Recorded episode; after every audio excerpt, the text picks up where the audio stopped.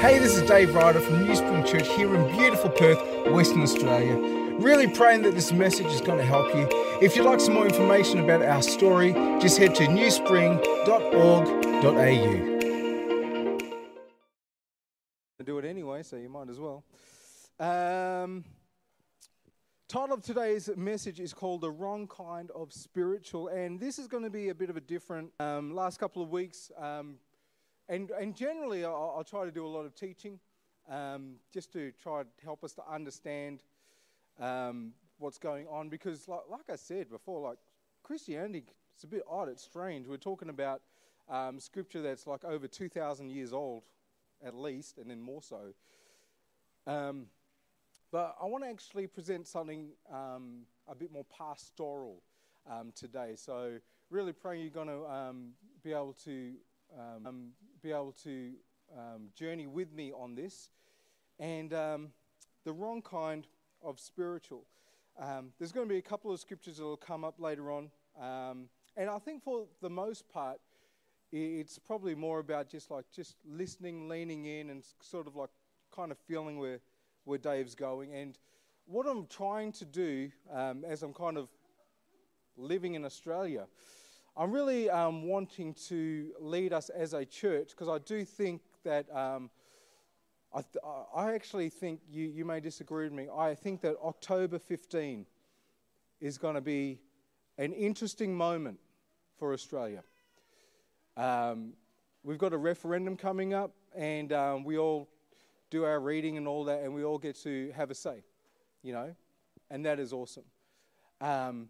But I do have this sense that on October 15, doesn't matter which way that referendum goes, um, Australia's got to be an interesting place. And in my mind, I mean, this is my heart. If, if, if we are to be a prophetic people in this world, which, which simply means that we are supposed to be able to provide an alternative and a contrasting society that's, that's really what it means. And if the ethic and, and, and the thing of, of the church and of Christianity is, is that of love, um, I think it's going to be interesting um, as we journey forward. Um, but I also think that there are moments like what we're in right now. Has anyone noticed like, it seems to be a little bit hostile in Australia at the moment? Or is that just me? So it's just me. It does. And like, I kind of look at that, and, and then I, I think, you know what? If there is this kind of, um, if there's hostility, if people are anxious, if there's a lot of fear and all that, this actually provides an amazing opportunity for the church to um, provide something different if we, if we want to. You know, like Kyle was saying, like one of the roles of Adam and Eve, they're over there. They've got this priestly role in the garden. And one of that priestly role is to protect the garden, to protect shalom, to protect and not allow things to come in. And then this chaos monster comes in, right? Um, and it's kind of the same thing like we're the kingdom, and part of our thing is okay, let's protect and let's actually embody some kingdom um, postures. Is that okay? So that's, that's kind of um, where I'm going um, with this today.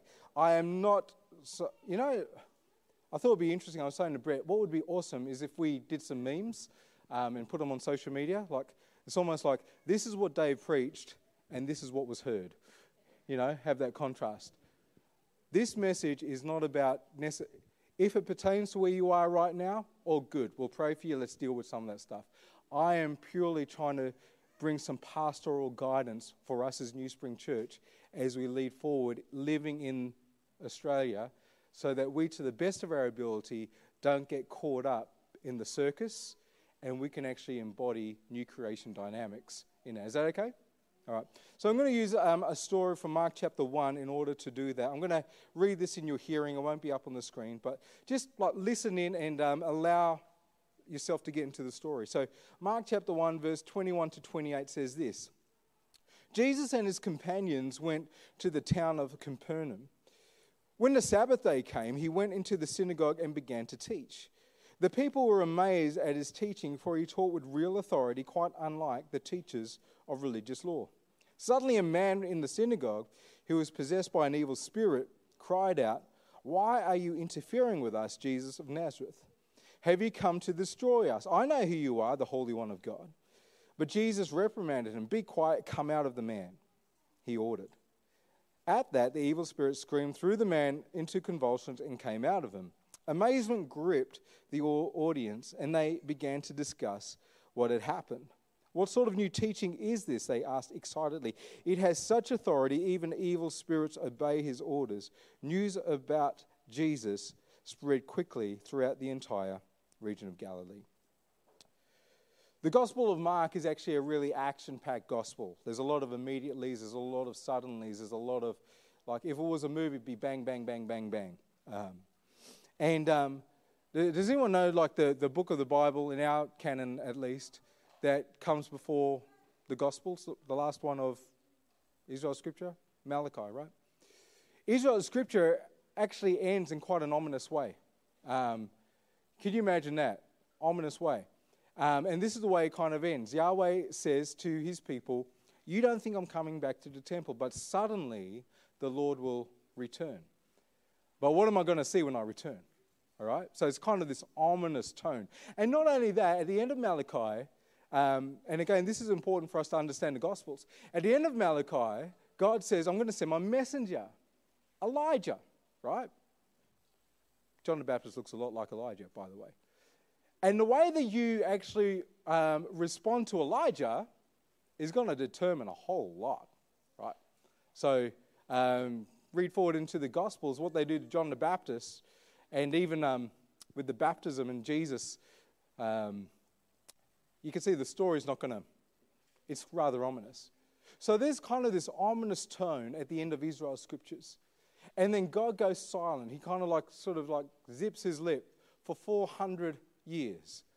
Can you imagine, like, seriously, like if you have a disagreement with your, like, your spouse, and there's like this tone is like, and then like they go silent for like two days. Has anyone been there? You probably should talk, by the way. It's probably not healthy, but anyway. but we're not going to say that of God. Like he goes silent for 400 years, you know. And then like the um, the story actually opens up again. And we read, the, we read and we, we see this interesting character who's John the Baptist or John the Baptizer, and he looks a whole lot like Elijah, messenger. And he's got this message. He says, Someone's coming. You know, Mark 1, verse 7, someone's coming. A couple of verses later, really intentional, we read, One day Jesus came. So if you follow the line from Israel's scriptures into the story that we are now part of, Yahweh is saying, You don't think I'm coming, but I'm going to come suddenly. John the Baptist arrives on the scene. He's saying, I just need to let you know someone's coming. And a couple of verses later, Mark lets us know Jesus came. That's kind of the thing. That's how the story kind of goes. And Jesus comes and he gospels, he announces this great announcement, this amazing announcement. He says, The kingdom of God is near. Repent of your sins and believe God. And this idea of the kingdom of God, like we're not really told. Jesus doesn't really unpack that really as to like break it down. You're talking, you're preaching about the kingdom of God. What exactly are you talking about? The gospel writers don't really break it down that well, but what they do is they say, watch Jesus. He's preaching the kingdom of God. If you're wondering what this looks like, watch and see. And that's kind of how the, the posture we're supposed to take. And that's really important for us um, living in 2023 because when we see the kingdom of God breaking out, as Jesus is the embodiment of the kingdom, as he is going from village to village, as, as the kingdom of God is breaking out into the world, it's important for us to understand and recognize that because the kingdom of God is from God, it is telling us about God. Okay? Whatever you see Jesus doing, that's telling us something about God, and that really does bear weight on how we are to live faithfully in this world. So, this story begins in Mark chapter 1, verse 21 to 22. Jesus and his companions went from the town of Capernaum when the Sabbath day came, interesting day.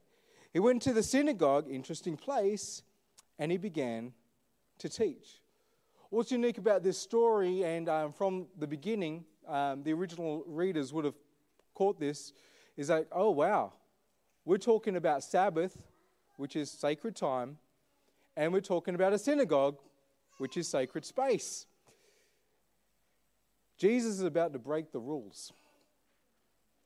And we haven't got time to go into all this as much as I'd love to. But Jesus is actually making a point about the kingdom. He's making a point about what he's about. He's actually turning the cards a little bit. He's saying, What I am doing, this is not about Sabbath keeping, this is about people keeping. It's about people keeping.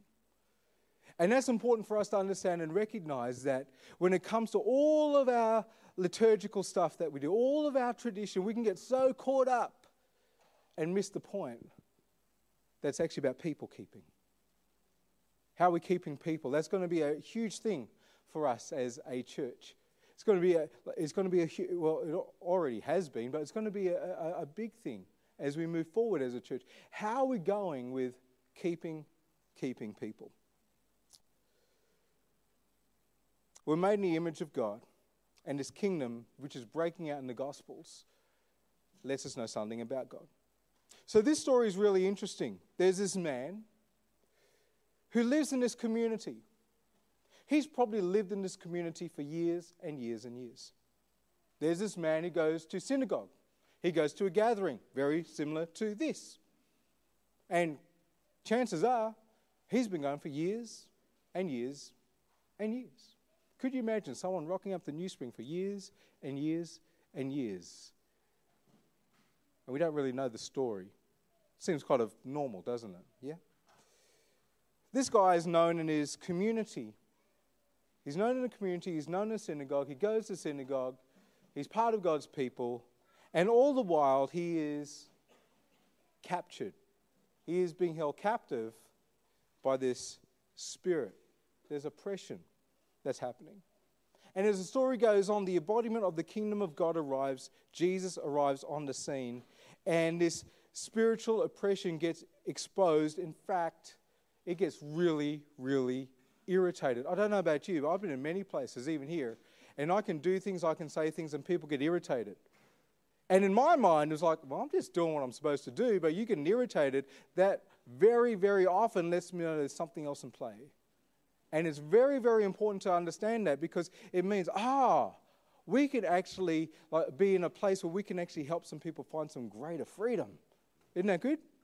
Hopefully, you don't get too irritated in the next couple of minutes. It's not my intent. Um, but that sometimes does happen. It sometimes does happen.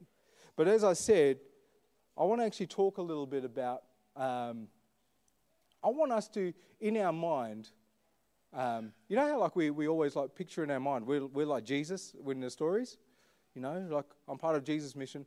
How about we flip that for the next couple of minutes and have in our mind, I'm that guy in the synagogue. That's where I'm going to place myself, Dave Ryder. I'm the guy, I've been in this church for 12, like almost 12, like 11 and a half years, and um, people know me and all that.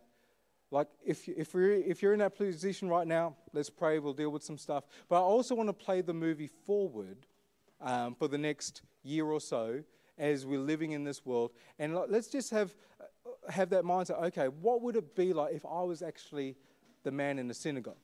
Because the guy goes to synagogue, he's part of the, the community. You know, he's, he'd be part of the people of God as far as he's concerned. You know what I'm saying? Is that okay? All right. So let's have that kind of mindset. So, as I said, um, we're living in an, uh, well, I think it's always an interesting time, but I, I, think that this year in particular, there seems to be a lot of um, heightened emotion and opinions and all this kind of stuff. And um, referendum's coming up on October 14. And again, do your own research, reading, and all that. Um, I, I, I, kind of assume everyone's an adult here. Um, you're never going to have like me get up and say, you should do this or you should do that. My, um, like even with the Christian faith, it's like, uh, like I'm not going to tell you what to think. My job's to actually help you figure out how to think. And part of how, like, go figure it out, you know. But we're living in an interesting time. Social media was absolutely brilliant, and there are some, still some things that are brilliant about it. The internet was absolutely brilliant, and there's still a lot of things that are brilliant about it. Things changed as soon as it became monetized. Okay? As soon as it became monetized, that kind of changed the game a little bit. And when the internet and social media became monetarized, it actually opened the door for a brand new economy to enter into the world scene. That brand new economy is called the attention economy. It is a real thing. Um, so, as the attention economy kind of came in, you probably noticed that um, everyone's trying to get your attention. We are so distracted as a people, and that is actually on purpose, okay? Because our intention means big money to a lot of people. So, as this thing is like playing out, the research is definitely in, and we've known this for a few years, that social media, internet, like anyone, has actually figured out the best way of actually getting people's attention. It's called outrage. Okay? That is the easiest, most efficient way of getting anyone's attention.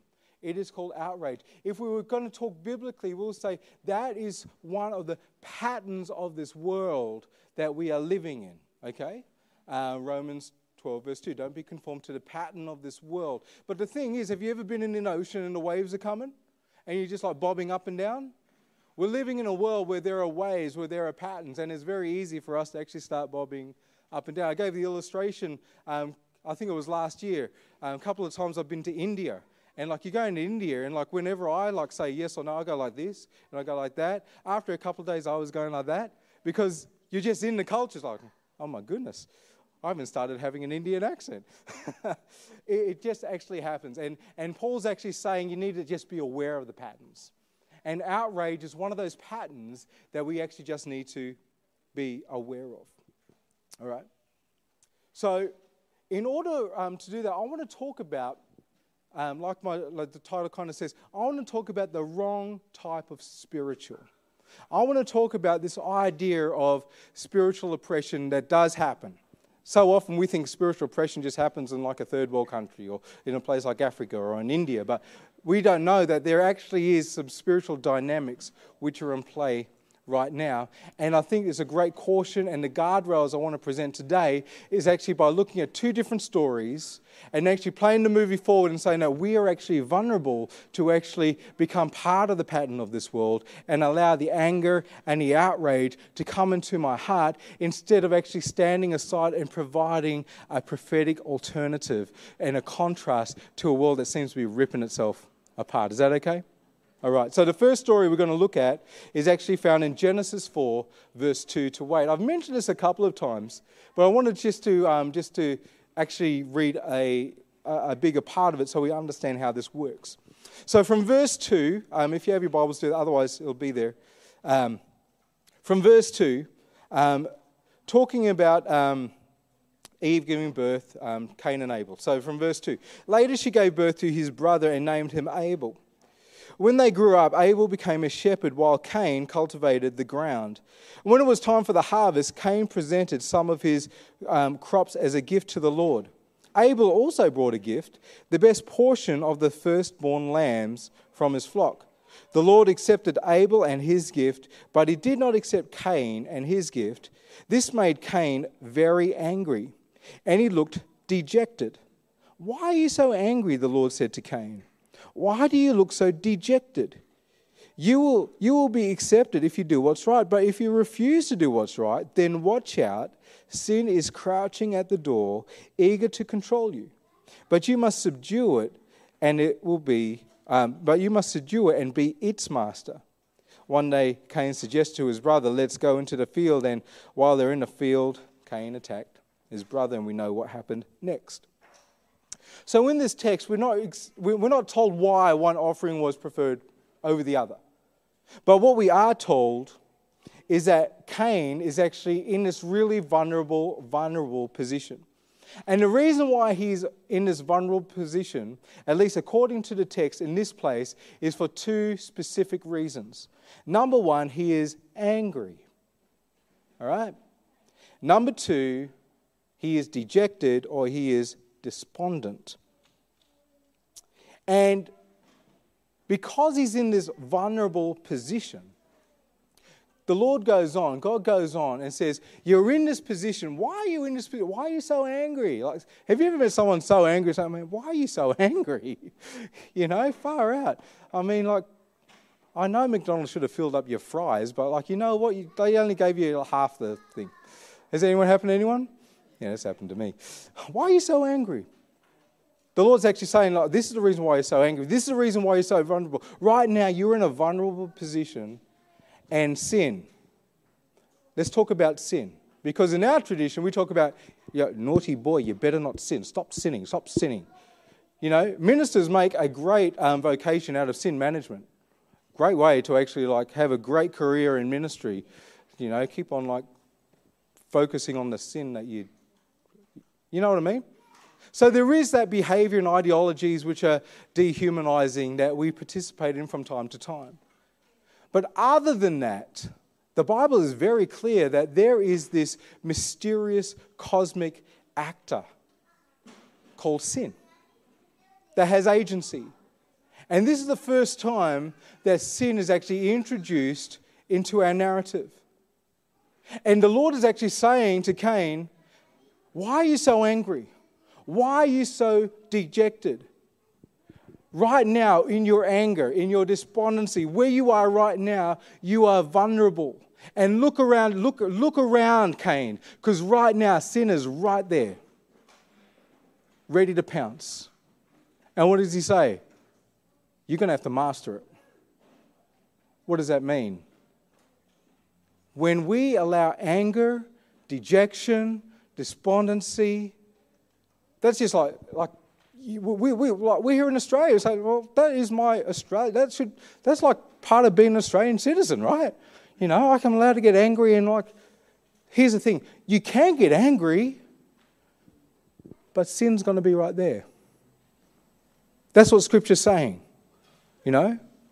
And this is why I'm talking about this because there is hostility and there's all this stuff in this world, and it's going to be so, so easy. And there will there will probably be times, let's just talk about our humanity, okay? There's going to be times when you're like, oh man, I am angry.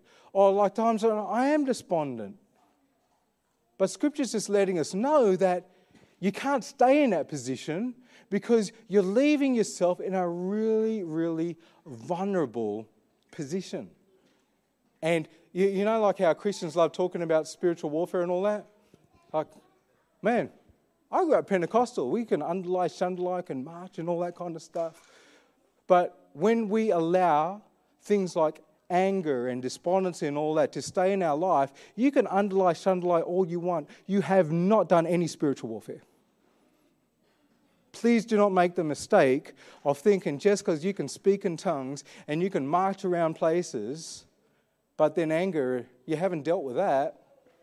Um, Spiritual warfare is actually dealing with the things that are trying to wreck us. There's this cosmic entity that's literally wanting to rip the world apart. Um, and we are just told to watch out. Does that make sense? I don't think that these characteristics are generally even questions because we live in a, a place like Australia and it seems to be part and parcel with what everyone else is, is kind of, of doing.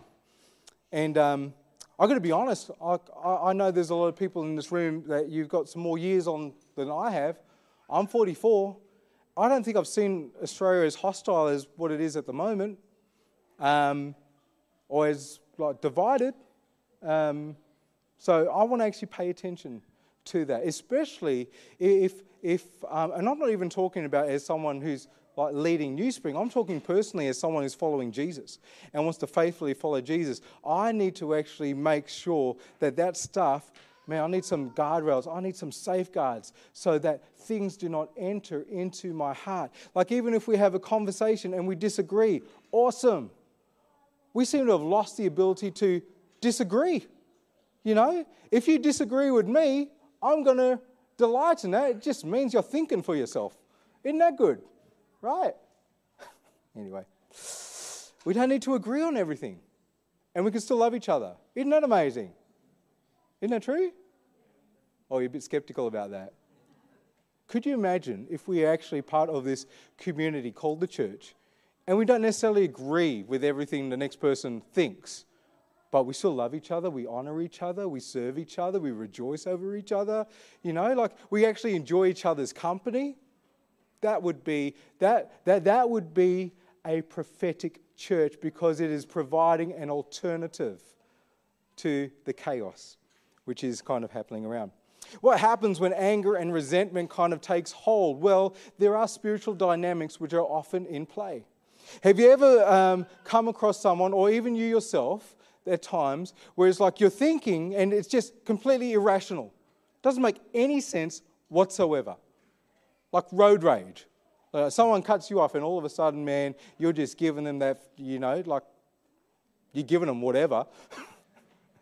I was about to show you what you're not allowed to do that in church. people who seek revenge, people who become violent and abusive. How many relationships are lost because of anger? How many? How much division happens? How much um, bridges are burnt? And get this the fires of Gehenna rage here on earth. Two words for hell Sheol and Gehenna. Jesus talking about Gehenna translated hell. Unfortunate. He's literally pointing to a place outside the city which is literally there. He's saying, Those fires, they don't quench, they don't go out. We've heard, we've heard of the, the term, this is like heaven on earth, right? But at the same time, we've heard of this is like hell on earth. There is some truth in both. Okay? Anger if, it, if, if, sin gets hold of it and actually runs its course, it will literally be hell on earth. It is literally a Gehenna. That's why Paul says, Don't let the sun go down on your wrath, on your anger. I don't know how practical that is all the time because you need to talk some things out for sure. But the idea is kind of like that. If you've got anger, you've got to have to deal with that stuff.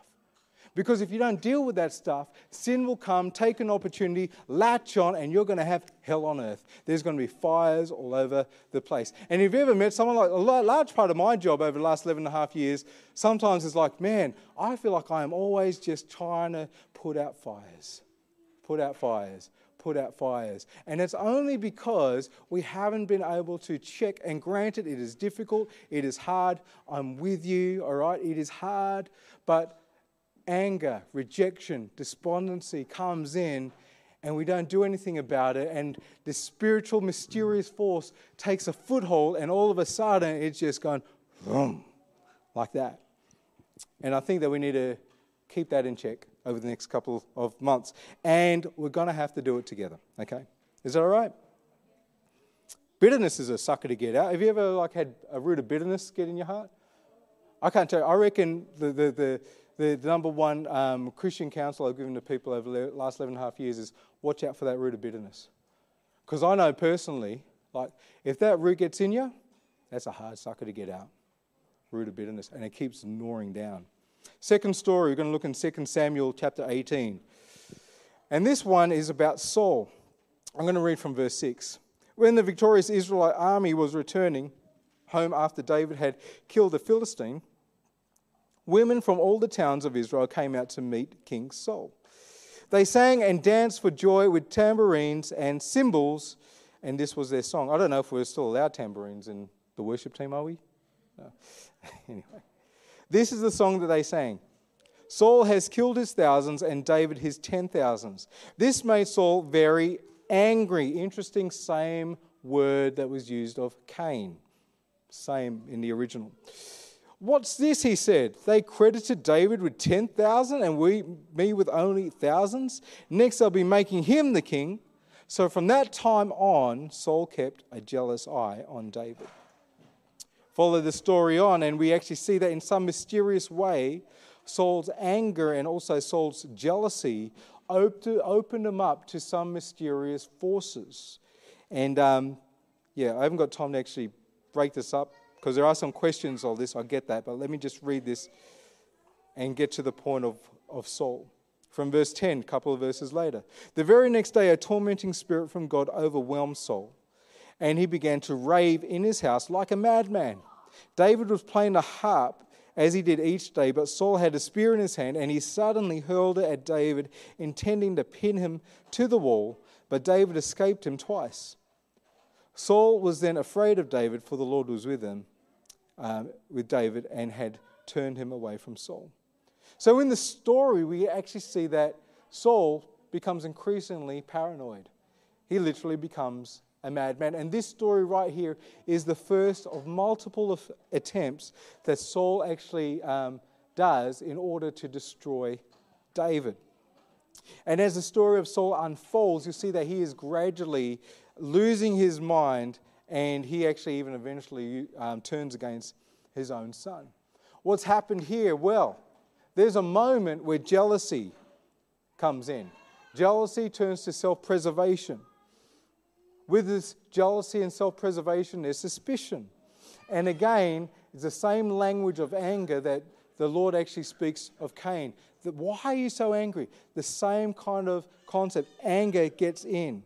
And as these things are in, something mysterious happens, spiritual forces take place, and all of a sudden you had a beginning here and room.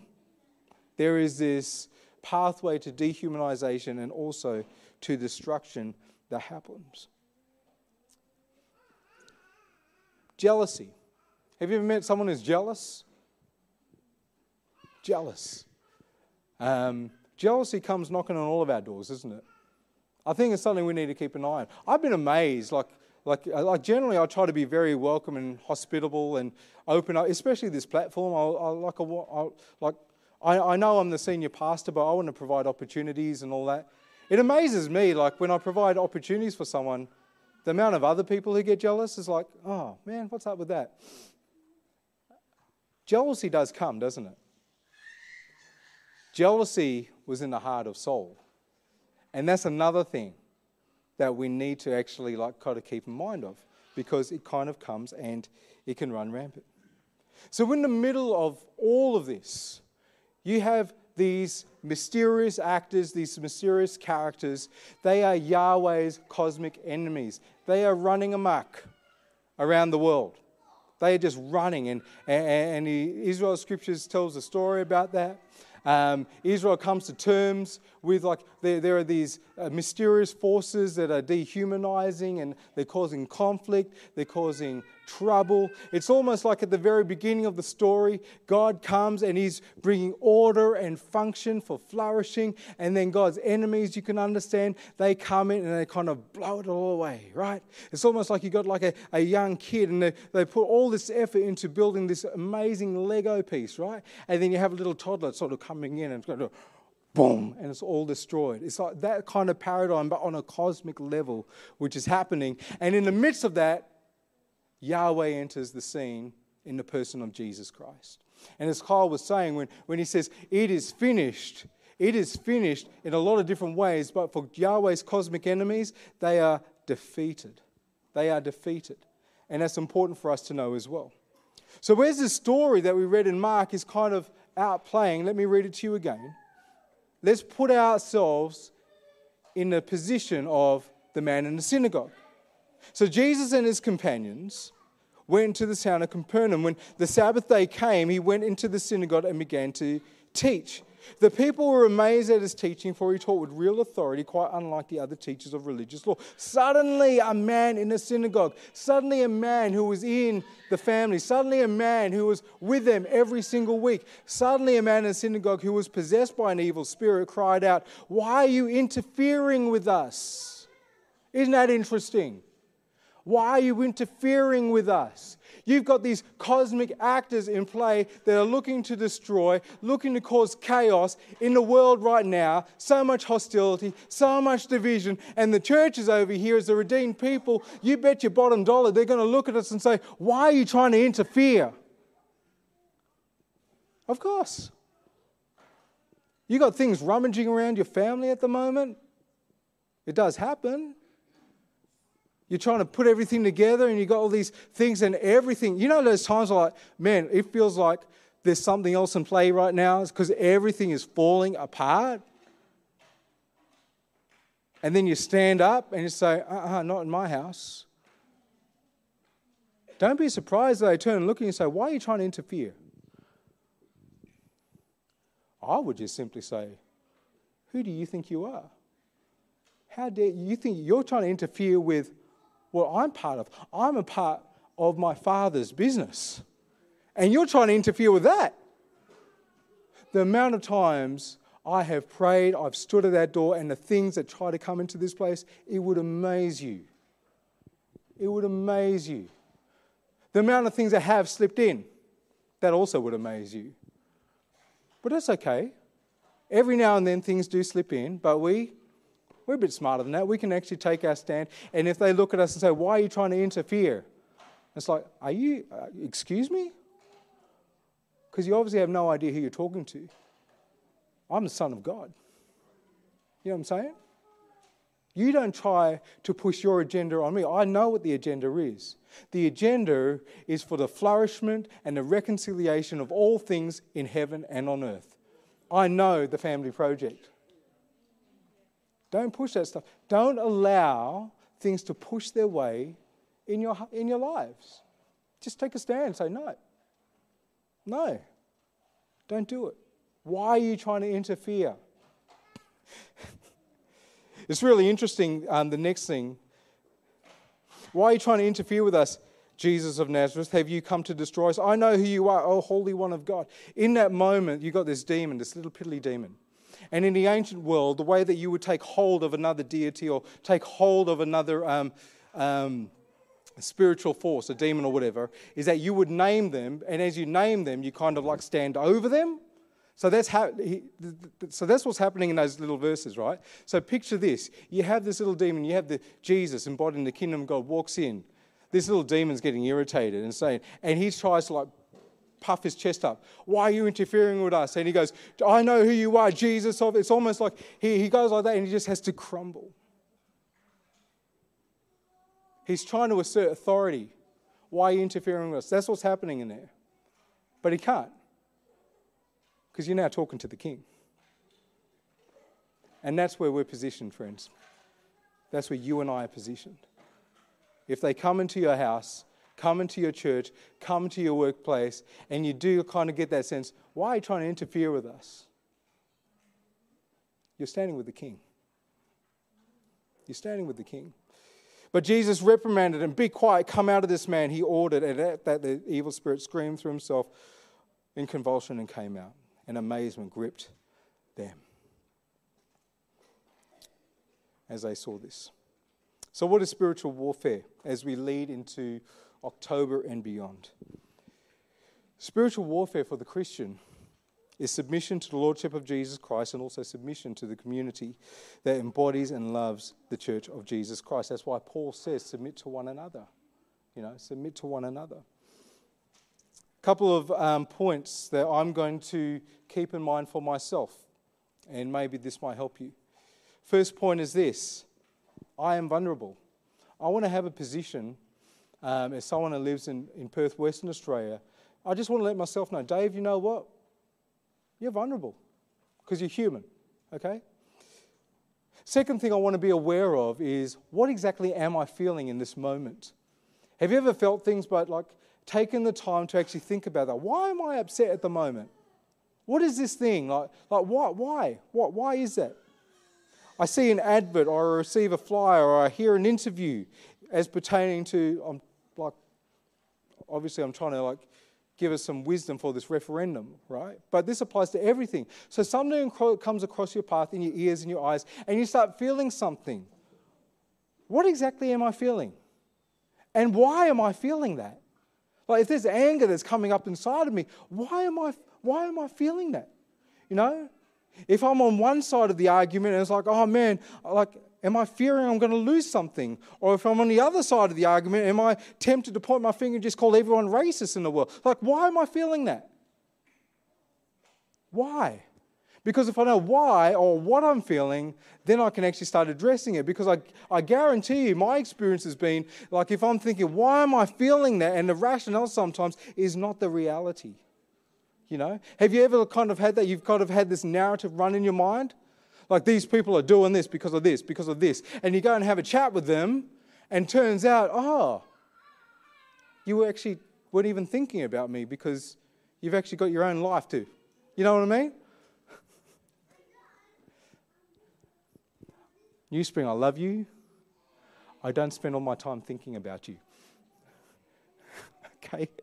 But I still love you and I pray for you. I just happen to have a family and young kids and a beautiful wife, and you know, now we've got a dog as well, so you know.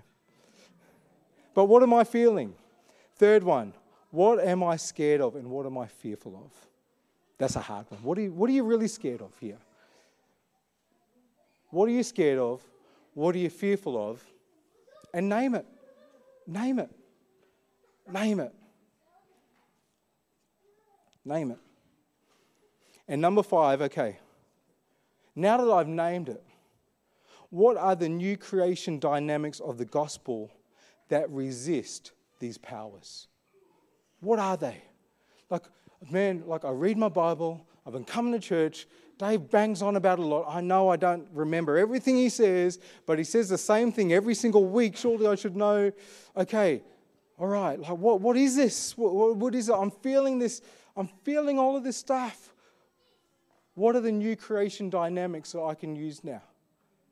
Hospitality, welcome, love, forgiveness, grace, prayer, worship. Like, what is it? Like, even as I'm saying that, it's like, ah, oh, what, what, what, what, are the, what are the things? What is part of my weaponry that I can use? Because there is all this stuff out here, and I am actually not wanting to participate on that. And number six, be on guard. Have you not heard? Do you not know? The devil walks around like, everyone say like. He walks around like a roaring lion. Like a roaring lion. He's not a roaring lion. He walks around like a roaring lion. What? Seeking those he can devour. Seeking. What did the Lord say to Cain? Sin is crouching at your door, it seeks to dominate. The devil walks around like a prowling lion, seeking. Lets me know he can't devour everyone. But there are some. And you may think, man, I've done some terrible sins in my life. Maybe I'm that. I will I'll, I'll put this on the line. You may do some crazy stuff and feel terrible and turn to repentance and be in the grace of God. How much more vulnerable if there's anger, if there's jealousy, if there's rejection, if there's despondency, if there's bitterness, and you fail to recognize it and instead of turning to God, you start putting on these spiritual acts. It amazes me. I, some of the most angriest people I've met are Christians. Why? It's irrational, right? You don't need to. But the devil's seeking. Doesn't have to devour us, don't you reckon? Could you imagine, New Spring, as we're going through the rest of this year? the rest of this year and as we move on. And we are, we are, we are getting there, trust me. Like I said, we're talking about family. I know I'm doing things that are making people uncomfortable, they don't like it. Just hear my heart. I'm really doing it on purpose. Okay? Because I want us to actually have our imaginations enlarged as to what the church should be the family of God. I'm not kidding when I'm saying that the camp, that's the highlight of the year. That is the highlight of the year. It is. I understand not everyone's going to be able to make it, but please make an effort. If money's going to be an issue, you already know. We're keeping the prices the same, so we're probably going to go into the red. We'll have like our church budget play the rest, but like seriously, um, Ricky's the chairperson. You know that. Um, I don't want money to be a problem because we're going to come together as family. But these are some of those new creation dynamics, you see. We're doing that. And if you're sitting in this place and you've identified that anger has taken a foothold in your life, bitterness, unforgiveness, you kind of know that there's something else in play. If you've ever come to that position where you just simply cannot forgive that person. You just can't forgive them. There could be something else in play there. And you possibly just need another brother or sister in love to come alongside you and to break that in Jesus' name and to allow that to go forward. So if that's you, our prayer team will be here. We would love to pray for you. And for the rest of us, this message, it is pastoral in nature. It is giving us a heads up It's saying as we're moving forward, let's keep loving people. Let's keep loving Australia. If people disagree with you, awesome. Let's have the mind that sort of says, if you disagree with me, how amazing. I've just discovered I have now found another thinking person in Australia. Go, you. Well done. We're not going to agree on everything, but we are commanded to love. Let me pray for you.